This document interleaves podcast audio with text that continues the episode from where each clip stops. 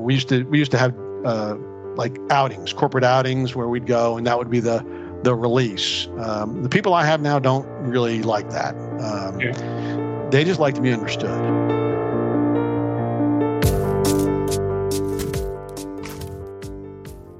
All right, great. So I'm um, here uh, this afternoon with Barry Flagg. He's the founder, inventor, and president at Veralytic. Welcome, Barry. Thank you, Josh. Pleasure to be here. So, uh, Barry, really appreciate you joining today. And, um, you know, really would be helpful if you could start out with just a bit about your background, maybe some of your entrepreneurial experience, and, and kind of how that led to where you are today. Sure. So, uh, I actually started um, not in the insurance space, I started in the investment space. So, I was kind of born into a financial planning family. So, my first job, uh, actually while still in school, but my first job in, in terms of my career was uh, using Morningstar to look funds up um, in pers- pursuit of the the fiduciary and advisory duties that uh, pension plan trustees and pension plan advisors had back in the 1980s.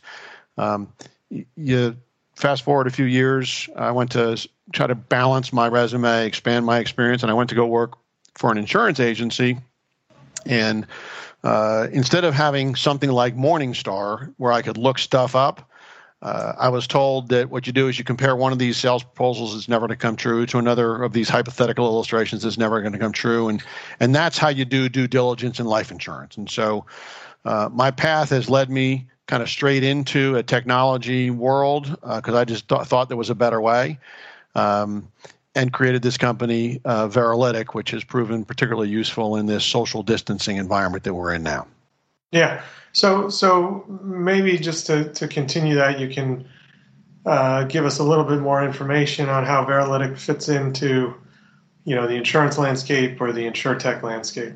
In the same way that uh, you know, Morningstar is data, it's algorithms, it's a computer system, it's technology, right? Um, and they got a giant database of mutual funds, and then they can calculate the average fund expense, and they got a giant database of performance, and they can calculate average performance and above and better than average performance and worse than average performance. And so that experience, having worked with Morningstar and seen nothing like that in the insurance business, I said to myself when I was 37 or so years old, when 37 year old men think they can do anything anyway, uh, I said somebody's going to come up with you know Morningstar for life insurance, and so I applied for the first of our patents in 1999. Uh, was awarded the first of our patents in 2002, uh, and you know it's it's it's a it's novel as it relates to life insurance, but it's not really all that novel. All Veralytic does is collect a bunch of data on cost, performance, and benefits puts it all into a database so that we can calculate the average cost inside a life insurance policy, just the way Morningstar ca- calculates the average fund management expense in, in mutual funds. We calculate the average performance of invested assets and underlying cash values in the same way that Morningstar calculates the average performance of mutual funds.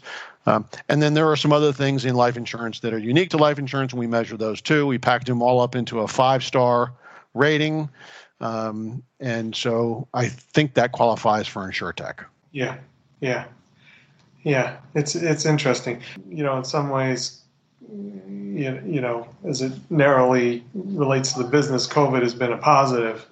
Um, but you know, in terms of overall impact to the business, or you know, the way you've had to manage that team, or you know, continue to uh, to, to, to make sure that conviction is still there in a, in a different, you know, uh, world that everybody's dealing with. You know, any, any insights you can share or any particular approaches you've, you've taken to, you know, keep things moving forward? So the nature of the work that we do. So Veralytic is this research software and tech company it was born out of my advisory practice. Right. And I and I still have my advisory practice. But it never made as much sense to me to get in a car, drive for an hour to go meet with somebody, meet with them, drive an hour back. I mean, that just is a whole lot of, of wasted time if you can just pick up the phone and have a conversation, right? Well, the insurance business has never really lent itself to that because you've got these proposals, you've got to review. They're they're you know dozens of pages long. There's hundreds of numbers on them. They're not self-evident, and so the only way to really do life insurance business is to go meet with a client. Well, with the invention of Veralytic, I stopped meeting with clients ten years ago. Uh, we now do. My advisory firm does work for uh, trust companies all over the all over the country, and it's all over the phone. And so we've been, uh, we actually made up a little video to try to help other people see how you don't have to do life insurance business face to face. And even after COVID, you don't have to do life insurance business face to face.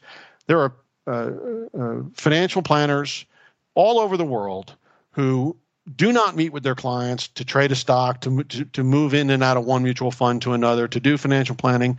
Life insurance seems to be the sole segment of the financial services business where everybody seems to have to get in a car and go meet with a client. Well, with Veralytic, you don't have to do that anymore. And so that's, I think, another reason why um, uh, we've we've not, COVID has not not really affected us uh, in a negative way and arguably in a positive way.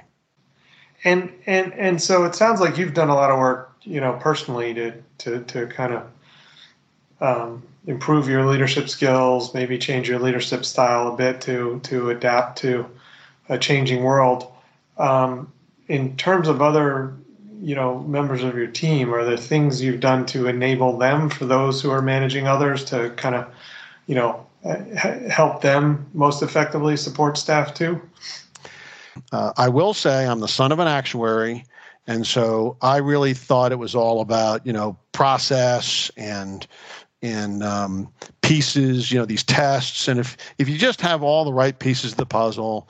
Uh, and you put them all together right, it just all works naturally. And yeah. human beings aren't puzzle pieces.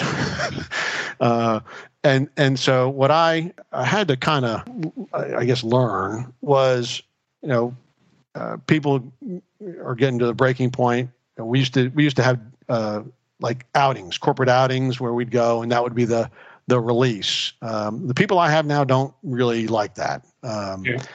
They just like to be understood. Uh, I think I'm a better listener now than I was, um, and and listening is involves both actually, you know, hearing the words, but then also hearing the words, uh, hearing the meaning. I think I'm a, I think I'm a better listener, and I'm, I'm and and as a son of an actuary, I struggle with that, and I and I keep trying to be better. So I had a tendency for top down management, yeah. right? Um, but as an entrepreneur, and I would and I but from reading, I, think most entrepreneurs probably probably aren't really really good at top down management. Mm-hmm. They're, just, they're just they're good at ideas, and they tend to bounce around. And and yes, that's me. Um, and so autonomy uh, is something, uh, you know, kind of create the framework and then give people autonomy. Uh, yep. So our comp, and, and, I also believe that um, compensation structure dictates behavior. Uh, so our compensation structure includes a line item uh, for education, and if you if you do something that qualifies as education, and that's a pretty broad thing. Um, yeah. You know, it's not basket weaving, but it's there's a you know it, it, there's a a minimum implied time commitment. You know, it's like a college course. It's it's not yeah. you know a weekend here and a weekend there, but but but we have a line item in our compensation plan that if you do your education, then you are financially rewarded for it. Uh, and I think that creates the culture where uh, one of my favorite things is continuous learning. Uh, that we all have to just keep on learning, um, and um, that's how. That may be a simplistic way to do it, but that's how we do it. All right, great. So, Barry, I really appreciate you taking the time uh, today. Uh, before we wrap up, I just ask: Is there, you know, anything else on this topic of corporate resiliency that you might want to add that I may have missed, and anything else about you know Veralytic uh, in general that you'd want to share. You know, I, I do believe I, I, I, grew up in the 19 professionally. I, I, arrived in this financial planning firm of my father's in 1985, uh, and uh, it was just as this the best interest rule of that day, ERISA, was just starting to take hold. Yep. Uh, it was enacted in 1974. And in 1974, there was actually more money flowing into the life insurance industry than into the mutual fund industry, mm-hmm. which most people don't even believe you when you say that. There's, there's just no, because now it's some orders of magnitude more going into the mutual fund industry, right? Um, and uh, I observed some years ago that uh, I think the same thing is going to happen. That uh, that the that ERISA created an operating system for investments. And when it created an operating system, the advantage of an operating system versus a service, an operating system is a system. And anybody who wants to learn how to use it can use it. People who want to learn, a, an, an individual consumer who wants to learn how to use it can go use Schwab somebody who wants advice from a financial advisor can can get can can better pick a financial advisor. Because now there's this operating system where everybody operates by a a, a, a, a set of rules right? That same thing is happening right now. Um, i think that for the next 30 years uh, the insurance business is going to be one of the the life insurance business in particular is going to be one of the best businesses to be in because it is currently an opaque um, uh, uh, an opaque product yeah. uh, driven by a kind of a manufacturer's rep distribution model. And but these best interest rules are doing the same thing for life insurance.